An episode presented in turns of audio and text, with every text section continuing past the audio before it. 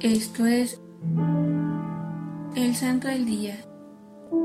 El día de hoy celebramos a San Pío quinto.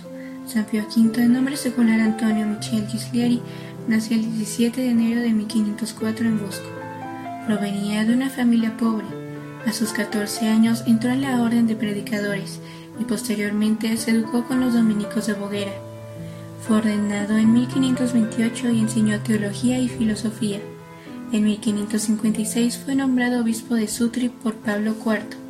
En mil quinientos cincuenta y siete Pablo cuarto le nombró cardenal e inquisidor general para toda la cristiandad.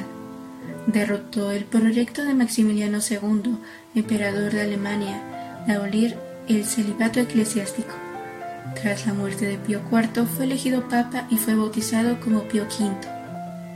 Siendo pontífice Pío quinto, trabajó asistiendo a los pobres y necesitados, creando estructuras de asistencia y de ayuda como el Monte de Piedad y los hospitales de San Pedro y del Espíritu Santo. Además, durante su pontificado, un noble inglés se convirtió al verle besar los pies de un indigente cubiertos con úlceras. Muy austero, desterró el lujo de su corte, elevó el orden moral y trabajó con San Carlos Borromeo para reformar el clero. Redujo los escándalos públicos, relegando a las prostitutas a barrios distantes y prohibió la lidia. Terminó el catecismo que el Concilio de Trento había mandado a redactar. Proclamó los principios tradicionales de la Iglesia de Roma y la supremacía de la Santa Sede sobre el poder civil. Apoyó a los caballeros de Malta enviando dinero para la fortificación de las ciudades libres de Italia, mediante contribuciones mensuales a los cristianos de Hungría, y se esforzó para unir a Maximiliano y Felipe segundo para defender la cristiandad. El Papa Pío quinto murió el primero de mayo de mil quinientos setenta y dos en Roma, de un dolor de vejiga que fue incrementando.